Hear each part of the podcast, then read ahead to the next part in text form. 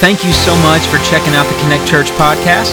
We hope you're encouraged and inspired by this week's sermon. So let's jump right in and check out this week's message. I'm going to tell you, if nothing else took place today, it has been good to be in the house of the Lord. It has been It has been so good. Thank you for being a part of uh, Connect Church. Thank you for being here today. Uh, it's my joy to welcome you and, uh, and to let you know that, man, I tell you what, as we continue on in our series in John, remember the chief end, and that is to connect everyone with the life-changing gospel of Jesus Christ. And, and we're glad that you're here. If you're visiting, and we are honored by your presence. Thank you for coming, and I pray today that you are encouraged and you're lifted up uh, in Christ. Now, I want to say something about this weekend. Uh, this weekend was incredible. There's a, a saying going around uh, the church world that the two greatest sounds in the church are men who sing and babies who cry. But I'm going to add a third, you ready? And that is teenagers who worship. It's one of the best sounds in all of the church. Listening and hearing teenagers worship, and we had the joy of doing that this past week with you guys. And I want to say this too, before we go uh, too far into the sermon. Get your kids, get your teenagers in youth group. Now listen, I, I know how it is. Teenagers' lives are more complicated and busy than perhaps they've ever been. But I want you to hear me. It's more than just a tagline we have on a shirt. We are convinced that Jesus changes everything, including your teenager. I'm going to tell you something. I am the product. The reason I stand here today is because my home church that I love, First Baptist Sevierville, invested in one of the greatest youth pastors of all time, Scott Carter, invested in students just like me who did not know Jesus. And I'm going to tell you something. The reason I'm able to walk with him today is because I was in a youth group.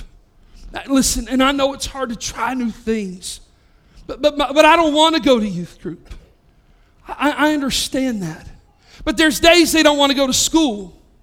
And there's days they don't want to go to practice, and there's days when they have a doctor's appointment, they just don't want to go. But we make sure they get there because we know it's for their good. So I want to encourage you, if you've not tried youth group, you ought to. Parents, let's get them here and let's make much of Jesus together. We're so excited about what God did in this past weekend uh, through the life of our student ministry. So glad uh, that you are here now. Uh, back in September, towards the end of September, I and my daughter Avery, that's a picture of us, we joined our Colorado mission team as we established some relationships with local church planners. I stayed over an extra day, and that morning and that early afternoon, Avery and I kind of solidified our partnerships with some church planners that over the next month you're going to hear more about. But at the end of that day, I found out you could take a Jeep through the Rocky Mountains. And so, man, we rented us a Jeep. And listen, you got to drive it. And we were really Jeeping out there. And it was awesome. We found ourselves over eleven thousand feet in elevation, nearly two times the size of Mount LeConte in elevation in the Rocky Mountains. And we had an absolute blast. Well, we pulled over and we stopped because the Jeep in front of us, our guide, said, hey, listen, I want to point something out to you. In front of you is the Great Continental Divide, the hydrological divide of our side of the world. It's a mountainous range that goes all the way from Alaska through Canada, through the middle of the United States, down through Mexico and South America. And really what it is, it's really two watersheds. That means this. Depending on which side of this divide a raindrop would fall would determine where that raindrop ends up. For instance, if a raindrop were to fall on that divide and find itself over on the west side, guess what would happen? At some point, that raindrop would wind up in the Pacific Ocean. If it were to fall on the east side of that great divide, it would find itself in the Mississippi River or the Rio Grande River. It all just depends on what side that raindrop falls on. And here we are in John chapter three, and there is a great spiritual divide, a chasm, a gulf that exists between the religion of Nicodemus and the relationship that Jesus is offering him through faith. On one side of this divide, there are those who are saved from their sin, and on the others who are condemned in their sin. On the other side of this chasm are those who believe, and there are those who do not believe. On one side of the gulf are those who experience spiritual death, and on the other side, those who have experienced spiritual life. And the question of John chapter three is, which side will Nicodemus fall? Which side will Nicodemus fall on? So today, we continue to explore one of the most celebrated verses in all the Word of God. John chapter three, verse sixteen. Y'all might have heard of this one. Listen to this. For God so loved the world that He gave His one and only Son, that whosoever believes in Him, Jesus tells Nicodemus, will not perish, but have everlasting life. Hey, real quick, church. Don't let that verse get old to you. Don't let this verse lose its wonder in your heart and in your mind. Last week, we camped out on two words: for God. This week, we go, we advance two words as well. And today, we camp out with the two words, so loved. I love this word so right here in the Greek language, which is the, the language of the New Testament. It's a word that's in there that, by the way, doesn't have to be in there. It's a word that Jesus included that He didn't have to include. In the Greek, it's hutos. And what it really does is it shows us the intensity by which God loves us.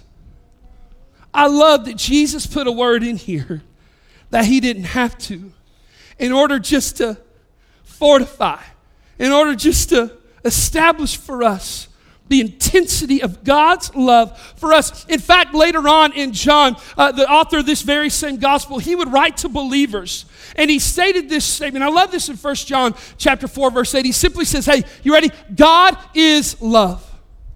And he goes on and says, this is how God showed His love. Hey, if you don't believe me that God is love, let me prove it to you by what I'm fixing to tell you. And He showed His love among us. He sent His one and only Son into the world that we might believe through Him. Hey, does anybody hear the echoes of John three sixteen and First John four? And I hear the echoes. God is love, he states. Love is not something that God just feels. It's not just an emotion that God experiences. John reminds us it is who God is. So today, I want us to celebrate three characteristics of God's love. Now listen, Anthony, is this an exhaustive list of God's love? Are you kidding? As if we could exhaust it today. But I'm going to share with you three that stood out to me as I read this verse and studied this verse this past week. And here's my prayer, that it is encouraging. This will be an exciting time, but also an empowering time for those of us who are in Christ. So I echo the prayer of Paul when, when wrestling with, with enjoying, with savoring this idea of God's love in Ephesians chapter three, verse seventeen. He prays this, that Christ may dwell in your hearts through faith. And he goes on and says, and I pray that you, being rooted and established in love, may have power together with all the Lord's holy people to grasp. Watch this. How wide, how long, and how high and deep is the love of Christ. And to know this love that surpasses knowledge, that you may be filled to the measure of all the fullness of God. And so that is to the end that we pray, and that is to the end that I preach today, that you would arrive here in Ephesians chapter three. So when it comes to the love of God, here's the first characteristic I want us to see. You ready? We find that it is a love that is undeniable. A love that is undeniable. Now, back in nineteen eighty-four, long before any of us were alive, there was a song that came out by a pretty incredible artist by the name of Tina Turner. You ready? It was actually a song that asked a very important question. Here it is. You ready? What's love? Of pagan people. It got to do with it, right? Listen, in secular music. Great song. Asked an important question. And you know what's amazing in the text? What Jesus begins to teach Nicodemus is that God's love has everything to do with it. Your salvation and mine, our hope, our joy, and our peace. Hear me. The love of God for us in Jesus has everything to do with it. Now, I want us to do something. I want us to take a moment And I want us to notice what Jesus didn't say in John chapter three, verse sixteen.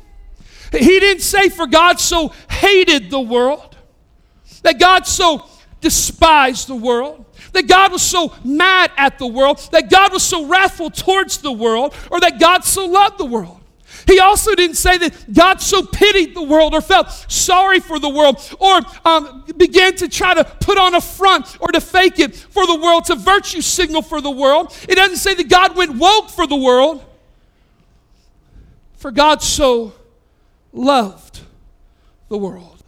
Now, some of you in your mind might be thinking, you might be thinking, hey, look, God's love is a New Testament phenomenon. I don't see a lot of God's love back in the Old Testament, and so I must take you back to just one point to remind you of when Moses cried out to God, show me your glory, and God did so and allowed Moses just to see the leftovers of his glory. And here's the testimony of God about himself, and he, meaning God, passed in front of Moses, proclaiming, the Lord, the Lord, the compassionate, gracious God, slow to anger, abounding in love and faithfulness, maintaining love to thousands, and forgiving wickedness, rebellion, and sin, yet he does not leave the guilty unpunished. Guys, no matter where I look in Scripture, God's love for his creation, primarily his prized possession, his image bearers, you and me, it is evident and it is undeniable in Scripture. Now, I want to issue just a little bit of a warning. Let's step back for a moment, because we've got to be careful not to conflate God's love with God being willing to allow sin to destroy the lives of his kids. This Fela Ott posted this maybe this past week, and I loved it, from Tim Keller, a great pastor and author. And it says this, the real danger is not atheism when it comes to the church. You ready? But the danger is, is that we ask God to coexist comfortably with the idols or the sin of our hearts. You ready? I got to thinking about this text, and, and, and this warning came up just as I was, I was writing out my sermon. And here's the point I came to. You ready? John three sixteen does not teach that God so loved your sin, but that he so loved your soul. Hear me, church. God doesn't love your sin. He loves your soul. You see, God's love is not a crutch upon which we continue in sin. Rather, it is the very thing that compels us to hate our own sin and to cling and to hang on to Jesus. You see, the motivation behind God's affection for us is his love. And here's the thing. When it comes to God, he doesn't have to love us. He wants to love us. He desires to love us. He doesn't love us because he has to. He loves us because he wants to. It is an act of God's will to love you and to me. His love is undeniable, meaning this, that it is indisputable, it's incontrovertible, it is incontestable, and for the believer, it is ins- inescapable. Church, I want to agree with Paul Washer. By the way, every time I preach on God's love, I'm sharing this verse. The time he wrote this, that I've given Jesus a thousand reasons not to love me, and not a one of them have changed his mind. He loves us. How do I know? You see, his word teaches it. The experience of every believer in this room preaches it, and the cross validates it. God's love for you and for me and Jesus is undeniable. Hey, still don't believe me? Take John up on his invitation in First John chapter three to see what great love the Father has lavished on us, that we should be called the children of God, in some of your versions, the sons and the daughters of God. And that is what we are, he writes. Now I tell you, I uh, this is my this is my youngest daughter, Sadie. Man, I love this girl. Man, she she's got her daddy's heart. Uh, we bought one iPhone for all four of our kids. And literally, we have that thing so restricted, all they can do is text their daddy they love them, right? Like, that's all they can do on it. And I love that. I maybe mom too. But anyway, um, they send us texts all the time, every day. Perhaps while I'm preaching, I will have a text come through from one of my kids that says, I love you, Daddy, so, so, so much, right? Now, I love these texts, and I get them all the time. Well, about two weeks ago, maybe, I was with our staff on retreat, so we, we'd spent the night with our staff, and we were in a cabin, and, and my daughter, Sadie, texts me. And she texts me, and she says, Daddy, and she's six years old, she goes, Daddy, my heart misses you. And then she followed it up with, and Daddy, my heart hurts you. And I was like, what? And I read that and I was like, you ever get a little freaked out by your kids, right? That was one of those moments I got a little scared, wondering what the motivation was. And, and I asked her, I said, hey, Sadie, can I use this text for my sermon? And we talked through it. She's like, I wrote that. I was like, you did? I said, it's funny and it's cute. Can I share that? She's like, yeah. And I said, you know what happened? You just... That, that was just kind of a mixed message, and it was kind of cute and funny. Hey, can I tell you something about the Word of God and the love of God? There are no mixed messages. Hear me. For God so loved you, and for God so loved me. It's a love that's undeniable. It also is a love that is unattainable. Let me unpack this word just for a little bit. Uh, give me a few moments here. The word love in John chapter three, verse sixteen, carries really with it an important meaning. Now, in the English language, as with so many languages, context is king, right? Because watch this, I love Jesus. I love my wife. I love my kids. I love my family. I love tacos. I love bacon. I love pizza. I love, I love football. I love naps. You, you begin to see that, that when it comes to this conversation of love, there's a lot of meanings, right? And context is king, and so it is in the Greek language, the language of the New Testament, that we begin to find the importance of the context of the love that's spoken about. Now, in the Greek language, there's four words used, and that is translated love in our Bible. Let's just go through them real quick. The first one is phileo love. And this really means a brotherly type love. This is a, the love that friends share one to another. The city of Philadelphia actually derives their name from this Greek word, right? Philadelphia is the city of brotherly love, right?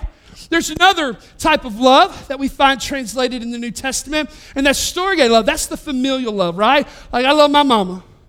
I love my kids. And I love most of the rest of my family, right? That's that family love that we have. There's a third, and there's Eros love. Now, this is a sexual, a sensual love. It's not used like the other two types of love, really at all in, in the Bible, and it's never used in relationship with God. And there's part reasons for that, but part of that is, is that this word was very much associated with the Greek god of love, whose name was Eros. And so the Bible just steers clear of this meaning of the word. In fact, the Romans have this very same idea in their mythology, that they don't call the god of love Eros, they call him Cupid, right? So happy Valentine's Day. Good luck with that guy. So anyway, so we have this type of Eros love. It's not used in the Word of God. And then we have perhaps our favorite love of all, and that's agape love. And we see that described all throughout the Word of God. And in its context, it's a description of God's love for us. It speaks of a self-sacrificial type of love. And in the right context, it is a supernatural, it is a spiritual love that is initiated by God. It emanates from Him, and faith makes it effectual in our lives. And in fact, agape is the love we see translated in John chapter three, verse sixteen. One author said this about agape love. It expresses the purest, the noblest form of love, which is volitionally driven. What's that V word mean? That means this: it was an act of God's will. Not motivated by superficial appearance, emotional attraction, or sentimental relationship, which so much of the love that we see in our culture exists today. Not so with God's love. When it comes to this type of love, we are not talking about merely an emotion, a feeling of something that you fall into or, or you fall out of. But as another author open, uh, or noted about agape love was this, that it speaks of a love which is awakened by a sense of value and an object which causes one to prize it. Think of that. It awakens this type of love, a sense in us to see the value of somebody else. And such love causes us to prize them, that they are our prize. meaning this, that God prizes you, that you are his prize in Jesus. I got to thinking a little bit about this type of love. And it reminds me this, how God can see value in someone maybe that nobody else can, or maybe that you don't even see in yourself. And so here's the key, and I'm going to have to advance too because I think my slides are a little out. Here's the key, ready? Agape love is not a love you earn. It's a love that only God can give. Now, you got to let this camp out a little bit. You ready? Agape love is not a, a love that you can attain or achieve in and of yourself. It is only a love that God can give. So you ready? Stop trying to earn his love and just simply be loved by him. Yes, let his love spurn you on to good works and to godliness and to goodness, but stop trying to earn what has already been freely given to you in Jesus. You ready? He did the work. Now you do the worship. You do the worship. That's what agape love looks like. In fact, you say, well, Anthony, what does it mean to worship? What does it mean that I do the worship? Watch this in Matthew chapter twenty-two, verse thirty-seven. In the context of Jesus being questioned, what is the greatest commandment of all? Jesus replied, to love the Lord your God with all of your heart and with all of your soul and with all of your mind. You ready? You know what Jesus was telling them? Hey, you are to love God with everything. And what's amazing here is Jesus uses the word for love, agape. That is how you show love in light of the love that God has given you, that you, you worship him with everything because he is our prize. He is our greatest affection, and it means this, that we love him with everything we have. In light of this, in light of this love that is unattainable, meaning I cannot earn it, only God can give it, the only justified, the only reasonable response to that believer is that I'm going to love him with everything through worship. Not to attain his love, but to enjoy and to walk in the freedom of being loved by Jesus. It's a love undeniable. It's a love unattainable. And it's also a love that's unbreakable. A love that is unbreakable. Breakable. I love what Jeremiah would write in Jeremiah thirty-one three. It says this, that the Lord appeared to us in the past saying, I have loved you with an everlasting love. I have drawn you with my unfailing kindness. I have loved you with an everlasting love unless you mess up. Huh? Unless you sin. Hey, unless you struggle. Unless you're, unless you're perfect, I, or, I, none of those conditional clauses exist there. What does it say? I have just, I've loved you with an everlasting love. Max Lucado, in his book, Just Like Jesus, would write about God's love, and I love this. He says this, that God's love never ceases, never. Though we spurn him, ignore him, reject him, despise him, disobey him, he will not change. Our evil cannot diminish his love. Our goodness cannot increase, increase it. Our faith does not earn it any more than our stupidity jeopardizes it. God doesn't love us less if we fail, more if we succeed. God's love never ceases. But it's not just Max Lucado in his book that seems pretty convinced. I look over in Romans chapter eight and I see Paul writing, verse thirty-five, he says this, who shall separate us from the love of Christ? Shall trouble or hardship or persecution or famine or nakedness or danger or sword? On to verse thirty-seven, he says, no, in all these things we are more than conquerors through him who loved us. For I am convinced that neither death, nor life, nor angels, nor demons, neither the present, nor the future, nor any powers, neither height, nor depth, nor anything else in all creation will be able to separate us from the love of God that is in Christ Jesus our Lord. Church, hear me. His love is unbreakable because we're easily broken. L- listen. The love he has for us is unbreakable because you and I are all too easily broken. There's a uh, a website, a podcast, a resource for marriages that if you've not discovered, I, I want to point you to today. Over the next two weekends, we're gonna we're gonna do this in our marriage conference, but it's called Fierce Marriage, and I love it. Some really good content for believers who are married. And they had a post the other day. I just want to share it with you because, man, it really sums up what type of love we're talking about. And here's what they said. I love you, but I'm not in love with you is a lie. Hey, hey, listen to me. I've heard it a thousand times. As marriages careen off a cliff, somebody sits in my office in front of me and says, I love you, but I, I'm not in love with you. And I love what she writes here. It is a lie. She goes on to say, love that begins and ends with your own happiness isn't love. It is selfishness with a mask on every time. Every time. And then she goes on and writes, and I love, I love the way she writes here. One of the truest markers of genuine love is staying power. Staying power. It's longevity, it's ability to persevere, it's the ability to withstand. This is the type of love Christ shows us, and it's the type of love we're called to express in marriage. And I love that. Here's what we know about the love of God. You ready? The love that is revealed to us in John chapter three, verse sixteen, is a love that has staying power. It has longevity because he is able to persevere, because he is able to withstand.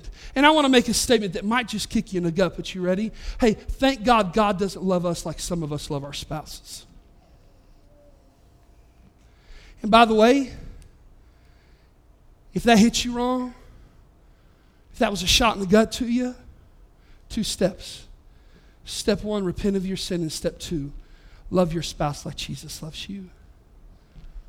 Love your spouse like Jesus loves you. You see, there are false loves out there that uses. There's a false love that abuses. There's a false love that confuses. There's even a false love that misuses. But his love, the love seen in John chapter three, verse sixteen, is a love that refuses us to leave us to die in our own sin. Rather, it is a love that welcomes us in and saves us by grace. And so here's three take-homes. Here's three challenges for us. Number one, in light of a love that is undeniable, we must not deny a lost and dying world the gospel through our inaction. Can I ask you something? Really, what good is it that we meet here together today? If we sit here and talk about how much we enjoy his love, knowing people outside of this room need it, they need him, and yet our time together never leads to an action outside of these walls to tell this lost and dying world of the love of Jesus. What good is it that we've gathered? Shut the doors. Turn out the light. Cut off the fog machine and find something else better to do with your time. Here's the second takeaway from this. In light of a love that is unattainable, we must help people attain, meaning we must help them gain access to, to realize the good news of the gospel of Jesus Christ. And here's the third takeaway. In light of a love that is unbreakable, we must take Jesus to people who've been broken by sin. You say, well, Anthony, what do people who've been broken by sin look like? Man, look around you in this room. Get your phone out. Look at the selfie image right back at you. We all know what it's been to be broken by sin. But you know what else we've all known? Is this love that Jesus has for us. And that somewhere along the way, someone loved us enough to tell us about his love. A couple months ago, Tom called me. Tom in the first service sat right back there. Josh, where you are. He called me on the phone, and I hadn't talked to Tom in forever. You see, my, my brother Dominic, Pastor Dominic, played soccer with his boy. I knew him that way. But let me tell you the reason why I love Tom and his wife Donna, because they gave us two of the greatest blessings on the planet years ago, and that's my dogs. That's Willow and that's Oakley. Beautiful shelties we love. We bought it off of Tom and Donna. Now listen, Willow and Oakley, they were Christian dogs, and they're now with Jesus. And I know there's some theological issues there, but not today, all right? Let's just agree, cats don't make it to heaven, all dogs do. So here we go, you ready? And so, hey, let, let, let's, yeah, let's stay focused here. Trust me, I had cat lovers after the last service just come at me. Um, security. Um, they gave us Willow and Oakley. Two months ago, Tom calls me. Anthony, I hadn't talked to him in years. Donna's died. his precious wife. Would you do the funeral? And I absolutely, I'm so sorry to hear about Donna. And, and so I prepared and went and did a, a gravesite over at Ashley's, some of their land. And, and honestly, I spent fifteen minutes there. So by the way, if you're in the market for a quick gravesite, hit me up, fifteen minutes. Celebrated her life. Celebrated the time when I was over at First Sevierville. She came through Judgment House. She gave her heart and her life to Jesus. Shared the gospel with her family. Loved on Tom and Ty and their whole family. And I left. Ever since then, Tom and his family's been at Connect Church, which I mean I love. Two weeks ago, maybe three now, Tom calls me and says, Anthony, my wife Donna, remember she passed away, her sister wants you to baptize her. And I could tell there was some excitement in his voice. I said, man, I'll baptize anybody anywhere, as long as they in Jesus. He said, can I give you her husband's number? I said, shoot it my way. And so I called Craig, Debbie's husband. I said, hey, Craig, this is, is Pastor Anthony. I, I think we met at the funeral, and man, I hear your wife wants to be baptized. He said, yes, but let me tell you the story. I said, okay. And so I could tell immediately, there's sometimes where I meet another believer that immediately I go, man, we're brothers and sisters in Christ. I could tell it. Like just right away. He was one of those on the phone. I could tell he loved Jesus and he walked with Jesus. He said, Anthony, listen, I love him. I love Jesus and I walk with him. I got hurt at a church a long time ago. And it's been a struggle to get back in church. I said, man, I get that. He said, but my wife, she's lost. We've been married for decades. And she's fine with me going to church. But she wants nothing to do with God or Jesus. I, I, but we were at the funeral a couple weeks ago. And he said, after all this time, he said, you, you just quickly shared the gospel and, and the light switch turned on inside of her. That, and by the way, just so you know, j- just in case you think it was because I preached the gospel, no. I met her for five minutes. Jesus has been after her ever since he created her in the womb, right? Just so you know that. And she came to her husband right afterwards and said, said, Craig, with tears, do you think that God would ever let me go to heaven? And he looked at his wife and said, Debbie, yes, but you've got to hear me. There's only one way, and it's Jesus. And she said, well, can you, can you show me how?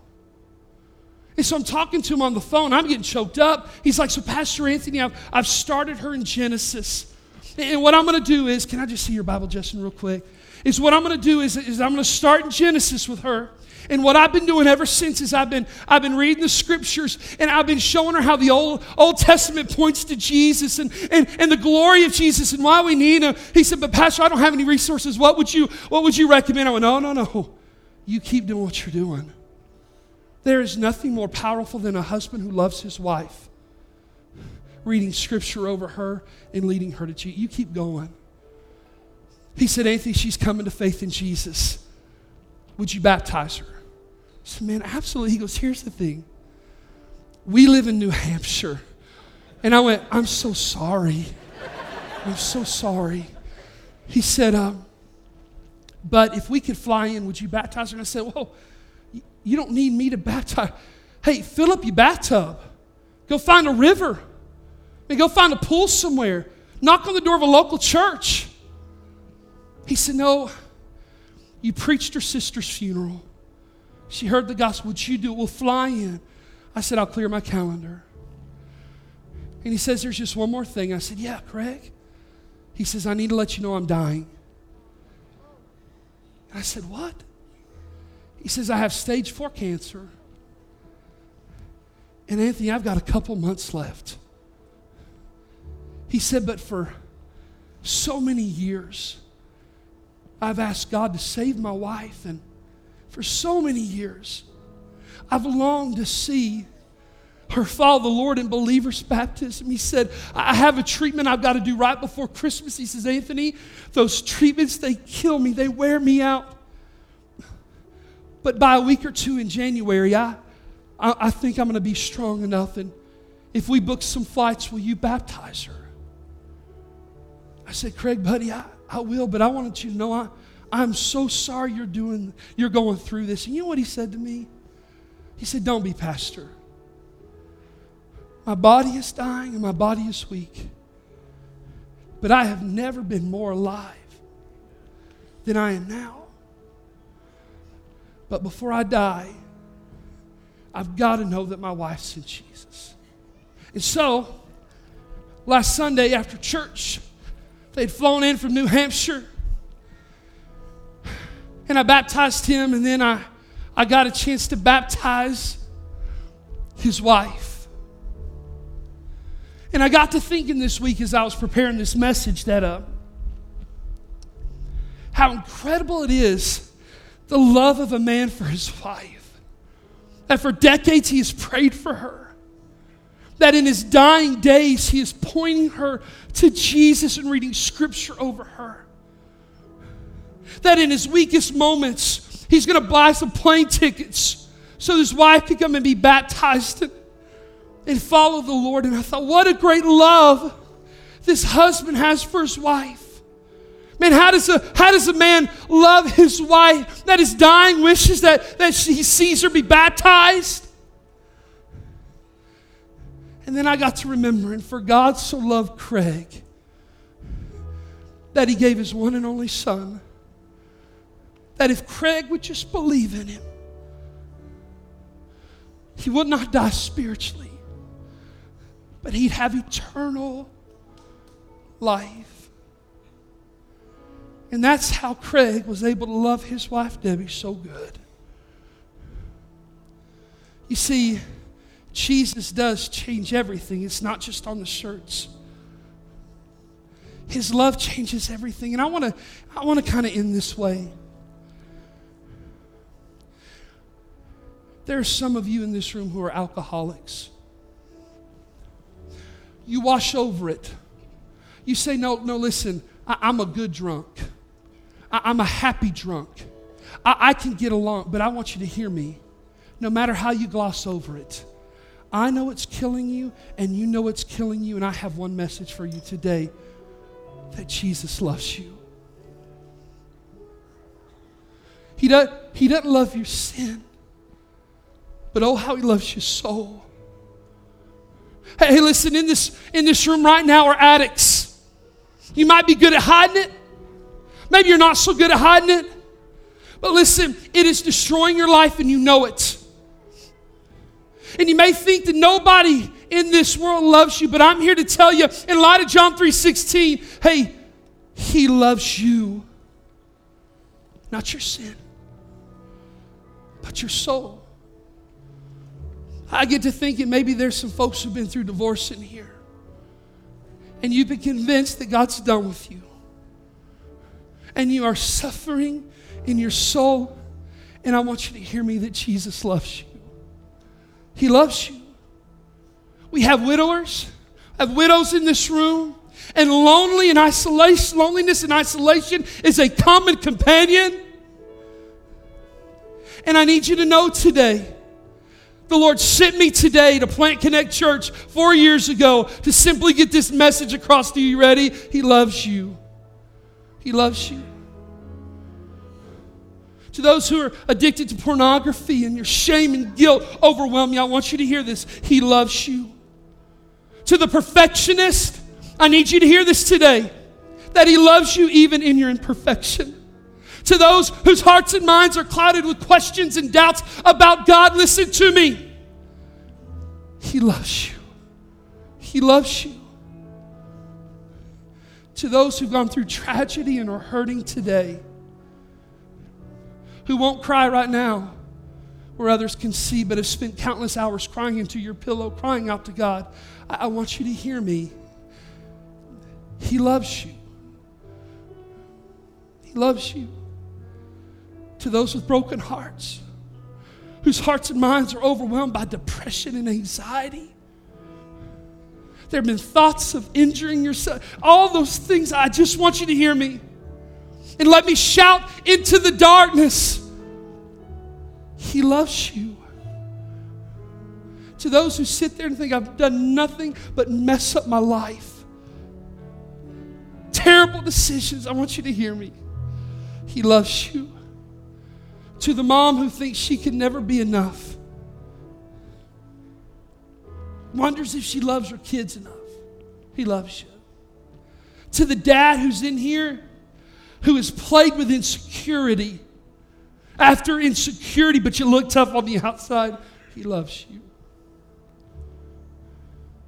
You see, for God so loved you that he gave his one and only son.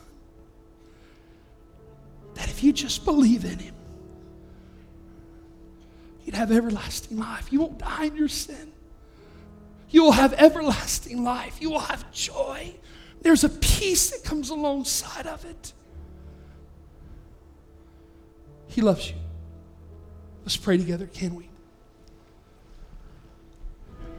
As we pray together, believer, the challenge is simple for you today. You ready? I'm going to give you one minute to preach the gospel to yourself. That in your heart and your mind right now, here's what I want you to do. I want you to, I want you to quote John three sixteen. Here's what I want you to do. I want to sub your name in. For God so loved Anthony that he gave his one and only son, that if Anthony would believe, that Anthony would not perish, but have everlasting life. Hey, listen to me. We need to preach John three sixteen to ourselves and be reminded about a love that is undeniable, a love unattainable, and a love that is unbreakable. Preach John three sixteen to yourself right now. And as believers are praying, I know there's somebody here. In this slogan we've had for Catalyst Weekend, Jesus changes everything. You sit there because Jesus has changed nothing in you. You, your testimony is, listen, Jesus hasn't changed anything in me. And why is that? Because there's yet to be a point in time in your life where you, by faith, gave your heart and life to Jesus and followed him.